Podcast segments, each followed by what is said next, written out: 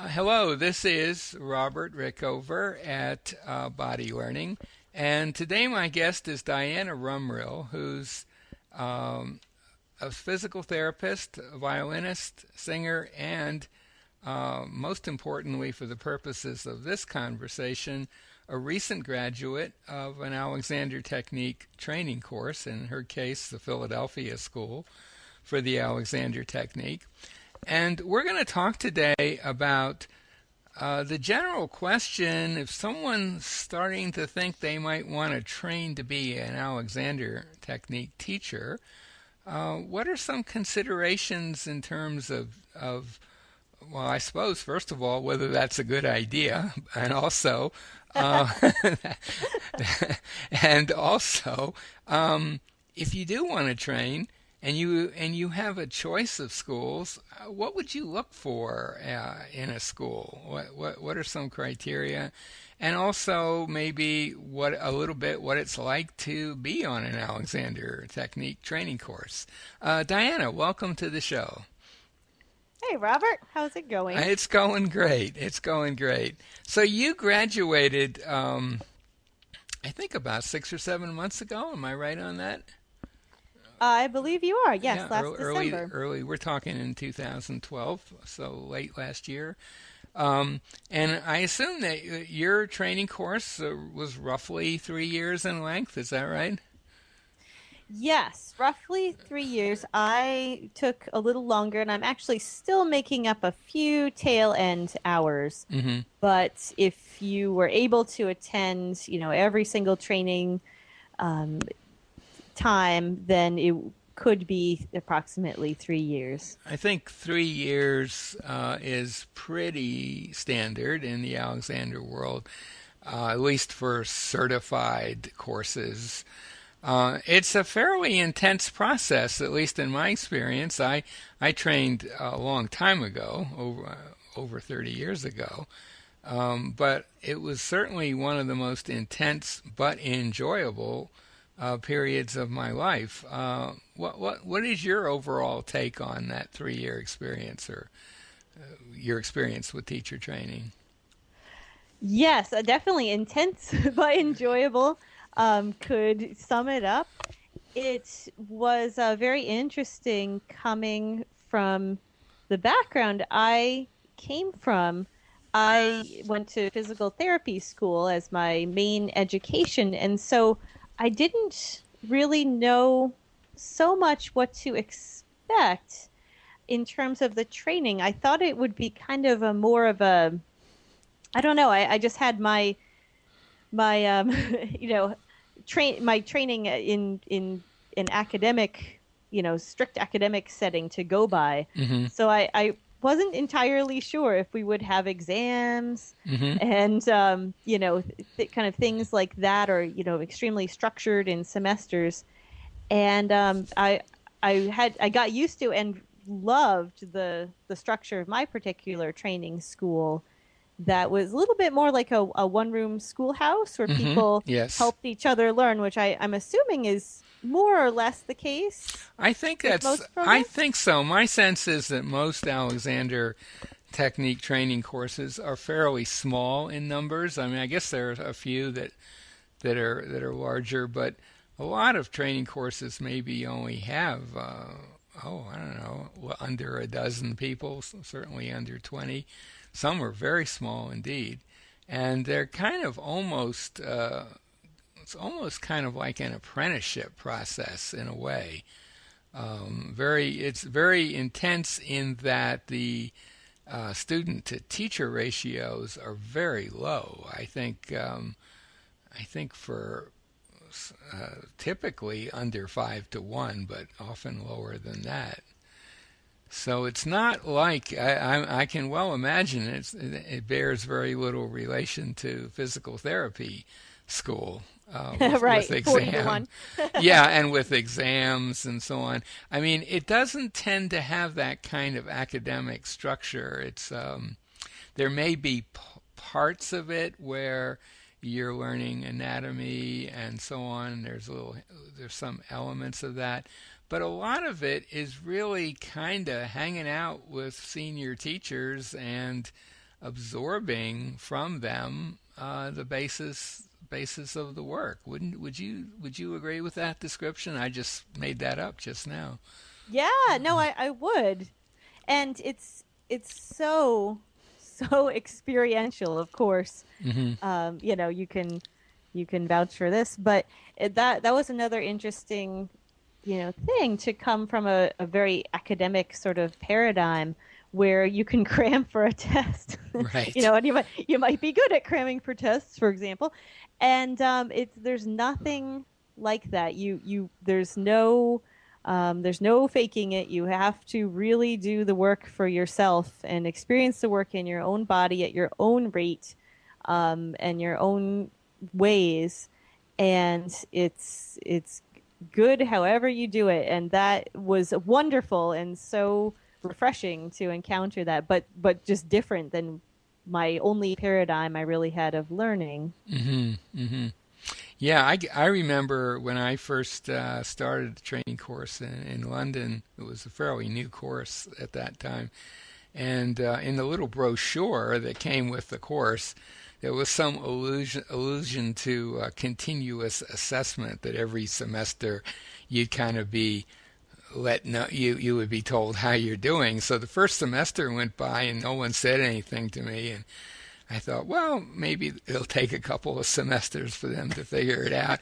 and um, never once was it, because that kind of isn't really the way Alexander Technique training courses work, which doesn't mean that they're not um, intense and, in their own way, quite rigorous. Oh yes, I think it's very it's more rigorous, rigorous in some more, ways. Yeah. More rigorous, but it's a kind of rigor that doesn't lend itself, as you say, to uh, exams or that sort of thing, uh, writing papers. Um, it, it's it is a much more free flowing atmosphere typically and um, I, you know, I can only I can speak from my experience in, in, London back in the late 70s and 80s. I loved every minute of it. I thought it was the most amazing thing to show up every morning and be hanging out in this Alexander world for three hours, um, ask asking questions. Uh, discussing things, working with each other. You know, it was just a wonderful, wonderful experience. Oh, I, definitely. I do think some people, uh, some people who've had Alexander lessons and are, are intrigued by it and drawn to it, um, make a decision to attend a training course as a way of getting more work for themselves more than even the thought that they're going to end up teaching at the end of it. I've seen that quite often. And I guess it's fair to say that um, a significant percentage of people who graduate from training courses uh, don't ever actually end up doing much teaching, which is kind of interesting. I don't know whether you've noticed that or not. I have. I I think it's interesting.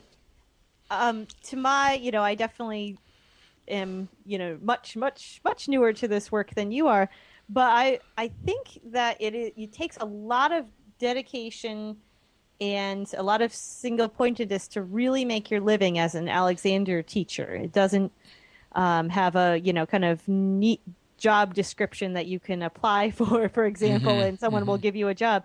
So I, I think it combines well with a lot of different disciplines, mm-hmm. but it's it can be a challenge if your plan is to you know simply make 100% of your living from your Alexander teaching. Definitely lots of people do it, but I, I think that might be part of it as yeah, well. it's not it's not likely unless you're in an unusual situation to just come to you that kind of living. Um, I mean, sometimes you have people who are on a training course who, for example, are are on the faculty of a university, and when they graduate, they can just segue right into teaching Alexander at the university, but that's not the typical path. I mean, usually it's people who, if they're going to end up teaching, have to kind of create their own market.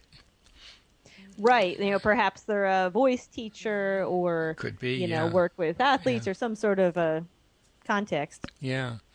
Now, um, I think it might be worth talking a little bit about choosing a course, assuming you have a choice. Certainly, in a number of larger cities, you would have a choice if you're free to move. Your choice extends really around the world, and I don't know what the number of training courses is now, but I'm guessing it's upwards of 50 or 60, which is probably close to uh, seven or eight times what it was back in the in the late 70s. So there's a huge choice now. And when I went to England, there were only four training courses. And I, I have no idea how many are there now, but it's a lot more than, than four. So, given the large number of courses and the possibility you, you may have to choose, what are some things that you would look for as a prospective uh, student? That's a good question. Well, you know, certainly, you know, can you get to the the course? Can you get there? That's a good right, start. Can you get there? Right. And there are, are plenty of people who, you know, live quite far away from their course and do a, you know, weekends sort of arrangement. So there mm-hmm. are are, that was the case with my course, which is uh, three hours away from where I live in Washington D.C. Mm-hmm. Um, and, and in addition, that sort of a course let me have my full time job, which I needed to, you know, support myself, and be able to take the course at the same time with that structure. So those mm-hmm. are some things I was looking for mm-hmm. in the structure. Um, Although an awful lot of courses wouldn't allow you that flexibility, I think. Right. There's a lot of residential courses. Like a lot of them, you really have right. to be there. I mean, you have to uh, live pretty close to where the course is because it's going to be five, four or five days a week for maybe I don't know 35 weeks a year, something like that. So when I was in England, there were all lots of Americans and Australians and other people who had moved there specifically to train. Um, so I mean, that's certainly a factor. Um, how about uh, all other things being equal? What sort of thing would you look for like if you go to visit a course, which I would certainly recommend you do before uh, signing up? Uh, what would you look for in terms of is this going to be the right place for me? I really was struck by in my particular course how everyone worked together, how the students uh, really, you know, genuinely cared for each other and uh, helped each other, mm-hmm. and the the whole atmosphere was one of, you know, we're all learning together mm-hmm. and. Um, I was really amazed by it. The students there could learn out of any experience. We could be you know, um, you know, looking at the wall, and they would somebody would help the rest of the group come up with this amazing learning experience that would relate to, you know, some some great breakthrough, and uh, we would all be helping each other learn, and that that was what really struck me about the community of learners. Mm-hmm. So, such an interesting uh, group of people. So that was that was one, and then the teacher. Um, the you know, teachers themselves. So for me, uh, Martha Hansen Fertman um, was really willing to to work with me, to meet me where I was, um, and just a combination, you know, great integrity and um, at the same time so warm and welcoming. So that that was the vibe that I got. Mm-hmm, mm-hmm. Yeah, and uh, I don't think that's the vibe all the time. Uh, certainly not back in the when I went to England to check out the training courses. That was not the vibe everywhere at all. In fact, um, it was a pretty. I, I had a couple of couple of training courses I went to that I I'd get out I'd leave after the three hours and I think to myself, there's no way I'm going to spend three years uh, doing three hours a day in this location. you know, it's just never going to happen. And fortunately, there was a, a course where it was kind of like the way you described, very um, uh, free flowing, very friendly, helpful. You really got a sense that everyone was there to learn, but there was no stuffiness about it at all. It was it was um, it seemed like kind of be a fun place to be for three years, and it, it definitely was. Um, maybe it would be worth um, so certainly if you go to visit a training course, you want to take into account the fact that if you're feeling uncomfortable, if your if your if your sense is this is not where I like to spend uh, whatever it is, 1600 hours I believe is pretty pretty typical. Um, then chances are that's not really the course for you. Uh, I do. I mean, I know there are examples of people who put up with a lot of stuff just to get get through it, but to me, uh, that's almost contradicts what the Alexander technique is all about. Would you Would you agree with that, or do you have any thoughts on that? Yeah, I personally would agree with it. I mean, I know everyone's different in their learning styles, and some people maybe like a more severe atmosphere, and they they like that kind of um, you know delineated you know structure, and you know we're not here to, to necessarily be each other's friends, or you know right. Um, I, I, think some people do genuinely sort of like an element of that, but mm-hmm, I knew mm-hmm. it wasn't it wasn't for me, and it, it's not like you're just sitting at a desk next to these people doing you know um, you know calculus problems. You're putting your hands on each other, and you're you know you're sharing you know pretty serious you know details of your learning process with them, mm-hmm. and you want to be able to to get along.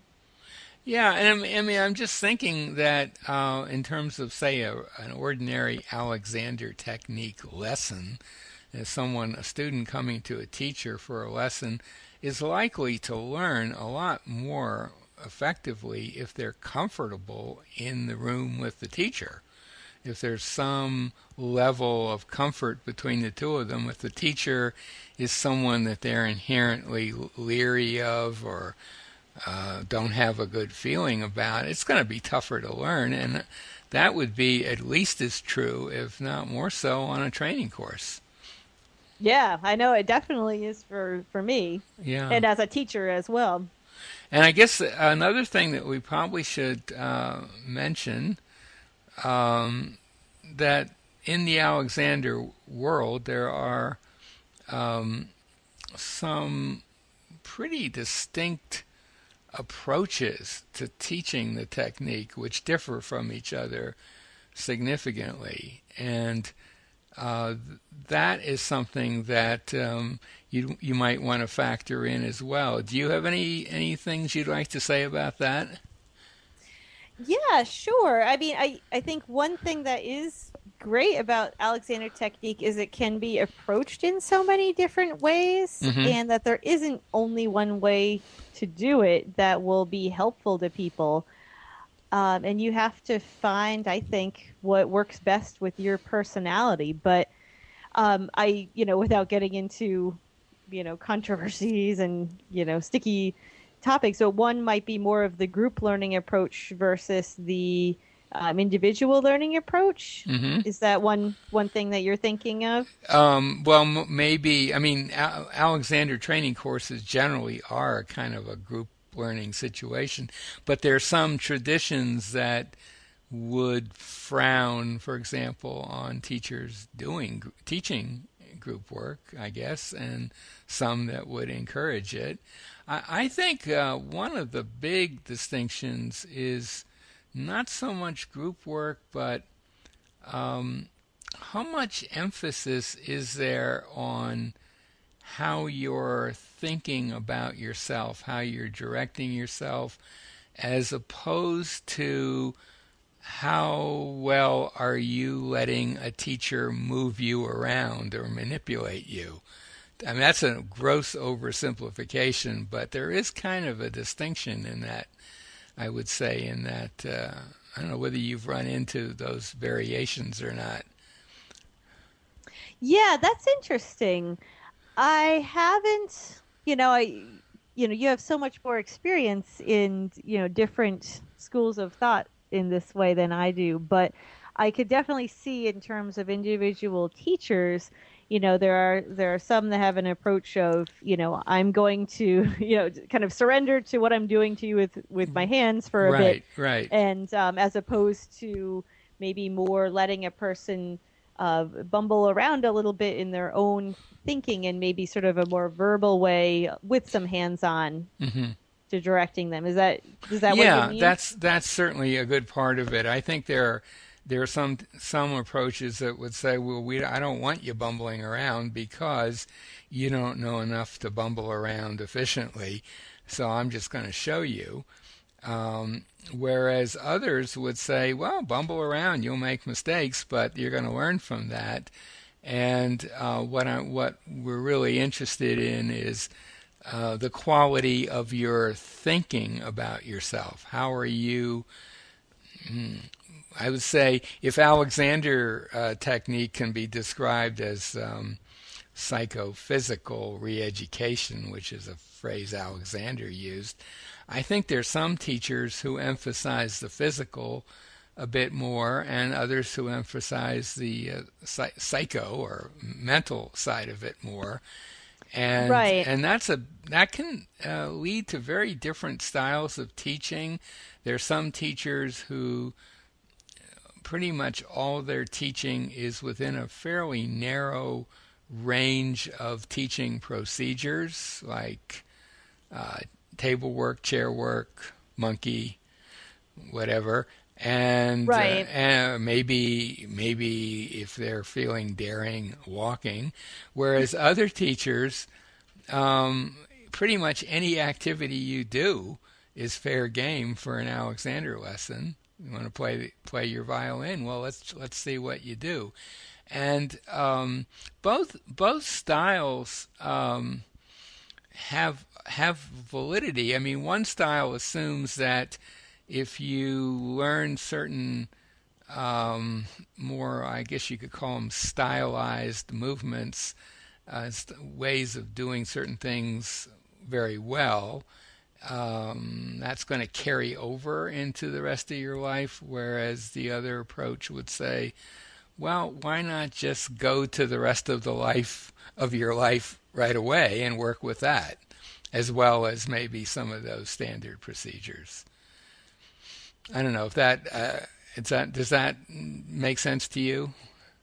Yeah, it's it's such an interesting distinction, and I I think you know, gosh, there are just so many ways of of learning that I, I don't think there's a, you know, you, you can't say that that that another person is going to, um, you know, work well or not be, with that with that method because who knows they might. It, it, kind of reminds me a little bit in in music how there are some music teachers who emphasize um, you know, technique and etudes and sort of a, an uh, abstract sort of a manner. Mm-hmm. And there are some some teachers that more go right to uh, to playing pieces, even if those pieces don't sound so beautiful at the beginning, um, because they want to get to the experiential part of it. And I, I don't think either one is wrong but they're they're just different and different minds work differently. I think that's a very nice analogy. Um, I think that captures some of that basic difference very well. I mean, from in my own case, uh, my my the main teaching influence on me was a woman named Marge Barstow, who was very much in the second category. Let's just work with you where you are right now, and very interested in how you were thinking. She didn't didn't want you to be lazy in your thinking, and um, uh, I remember once sitting in on one of, sitting in one of her classes, and this is years after I'd finished training, and looking around and thinking, imagining that I was visiting that, visiting her for the first time and never had any lessons. And I'm not sure the me that took lessons uh, years and years ago would have had any idea what was going on and might have been a bit put off by it because my my first teacher was very uh, traditional, you know, very much a procedure guy. You know, he was uh, very much in that mode, and um, he had great hands, and a lot of people who studied with him uh, went on to become teachers, and yet the way he taught is nothing like the way I would teach today. So as you say, there's a huge range, and I think I think getting back to the teacher training course question, you do have to ask yourself a little bit. Uh, how much is it going to matter? Like you might find the course that you you like the feel of, but the style of teaching maybe you're a little dubious about. You got to kind of weigh how important that is versus, you know, being able to enjoy yourself and for three years. So. Right. You know, maybe go and ask questions of the other students and absolutely. You know, know preferably can... out of earshot of the uh, teachers. yes, get the real get the real story on it. And I would say if if it's a, if you're if you're thinking of moving somewhere, um, if you can spend a week or so, a lot of training courses will let people hang out for a period of time.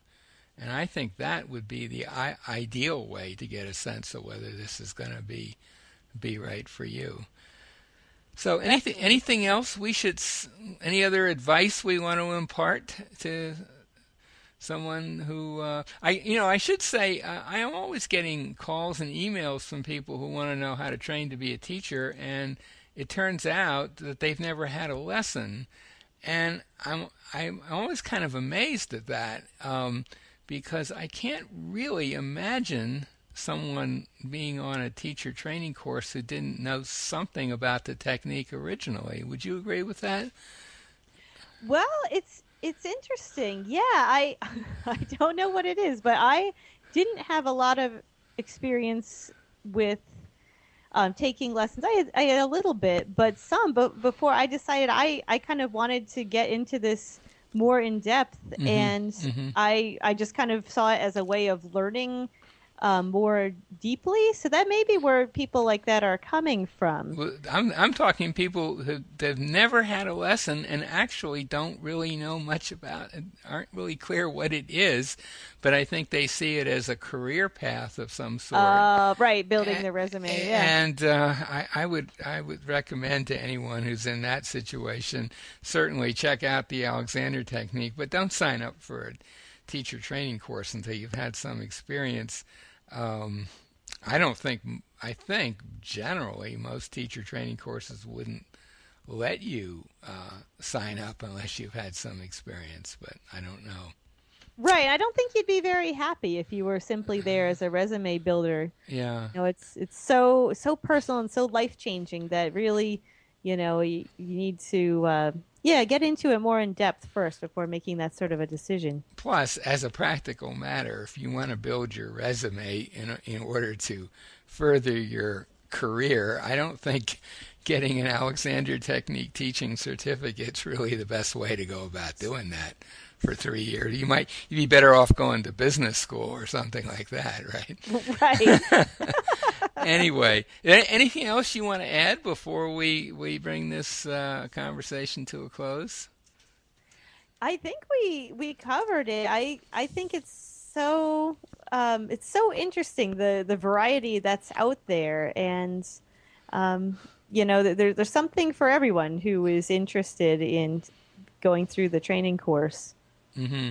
It's a, it can be an incredible experience. I, I um, oh, absolutely. Oh, definitely. Absolutely. Well, um, today my guest has been Diana Rumrill, who's uh, a recent graduate of uh, Alexander Technique Training Course. She lives in Washington, D.C. We'll put a link to, her, and she also is a physical therapist and a violinist and a singer. We'll put a link to her site by the uh, interview. We'll also put a link to a more general site about the Alexander technique. And I'll put a link to a site which uh, will tell you how to find an Alexander Technique tra- training course. As I said earlier, there are quite a few now around the world, and um, uh, a lot of them have websites, and you can check them out online. Diana, thanks so much for being on the show. Thank you so much, Robert.